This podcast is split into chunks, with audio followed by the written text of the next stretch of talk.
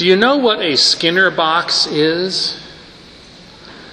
Psychologist and behaviorist B.F. Skinner invented this device, and it's a box with a little lever inside that's connected to a chute that's connected to a box of food pellets. And you put a rat in the box and show the rat that pressing the lever makes the food pellet drop down the chute. Press the lever, get a pellet. Press the lever, get a pellet. Before long, the rat figures out the connection, and pretty soon you've got a big fat lab rat who'll sit in the box all day long pounding away on the lever. And once the rat's conditioned, even when the food pellets run out, the rat will keep plugging away on that lever, expecting to get a food pellet.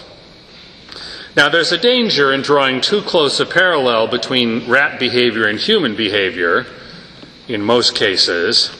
You'd have to ask B.F. Skinner's daughter, who, when she was a baby, had a big box with a lever all her own. True story. Still, it's amazing what we will do for some perceived reward. Rewards of one sort or another are great motivators for us. They encourage us to do something we might not otherwise do. A reward for the return of a lost wallet might get someone to turn it in, even though we all know that's the right thing to do anyway. The Internal Revenue Service offers a reward for people who turn in tax cheats. And then there's frequent flyer miles. How do you choose your airline? Problems arise when rewards become entitlements. The truth is, all the airlines would love to be rid of their frequent flyer programs, but they just can't. People expect them now, and for the most part, anybody that flies with any regularity won't fly on a carrier that doesn't reward them. And that brings us, in a roundabout way, to this little parable from today's gospel. After herding sheep or plowing fields all day, these servants might think that they deserve a nice, relaxing supper with their employer to wait on them. But that's not how it works, is it? A servant is a servant. This parable, in the context of the preceding request from the disciples, increase our faith, makes it pretty clear that simply getting that increase in faith isn't going to change the disciples' status.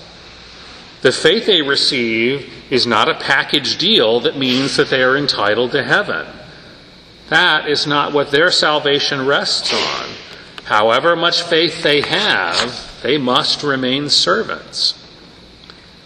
Now, this is not to condemn them or us to a life of servitude. That's not the point. The point is, they can't be complacent thinking that because they are people of faith, their work is done. The gift of faith isn't something that's given as a status symbol or as some kind of ornamentation. Faith, even a little faith the size of a mustard seed, is supposed to do something. Even a tiny bit can accomplish the seemingly impossible, like tossing that mulberry tree into the sea. When the disciples ask Jesus to increase their faith, he responds, in, in essence by saying that they're not making use of the faith they already have. And that's pretty challenging. How often in your own life have you prayed for something you thought you needed instead of digging in and working with what you have? If I only had more faith, if I only had more patience, God give me strength. If God doesn't deliver, does that give you an excuse for not doing what you can with what you have? I'm not saying we shouldn't pray for what we need and ask God to equip us for the tasks He's given us. But this gospel is a reminder that disciples are a people with a mission, people who are on a journey. We shouldn't expect that we're going to reach a point where we can simply rest on our laurels and expect that God's going to deliver the big reward.